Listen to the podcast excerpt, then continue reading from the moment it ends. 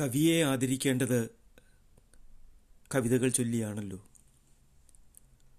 സുഗതകുമാരിയുടെ സിംഹാസനം എന്ന കവിതയിലെ കുറച്ച് വരികൾ ചൊല്ലാം.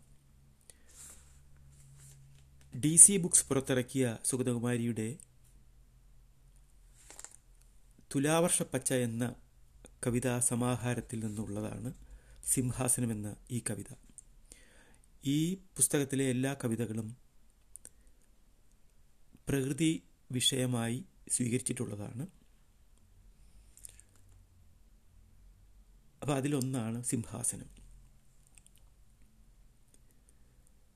കാടിന്റെ ഹൃത്തിൽ ഞാൻ കണ്ടതല്ലോ പാട്ടുപാടാതെ മിണ്ടാതൊഴുകുന്ന ചോലതൻ തീരത്തു പന്നൽ ചെടികൾ തിളങ്ങുന്ന തീരത്തണുത്തോരിരുളാർന്ന കോണിലായി.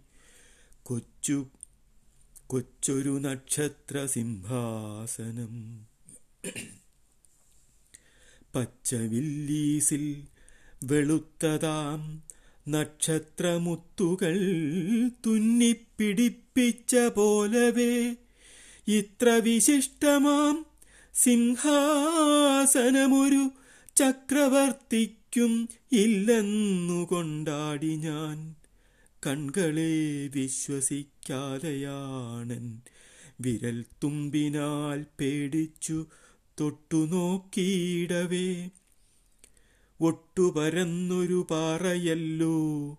പായൽ പട്ടുപോൽ മൂടി കനത്തു പതിഞ്ഞതിൽ കൊച്ചു വെളുത്ത നറും പൂക്കൾ നൂറെണ്ണമൊത്തു വിരിഞ്ഞു മിനുങ്ങി നിൽക്കുന്നതാം.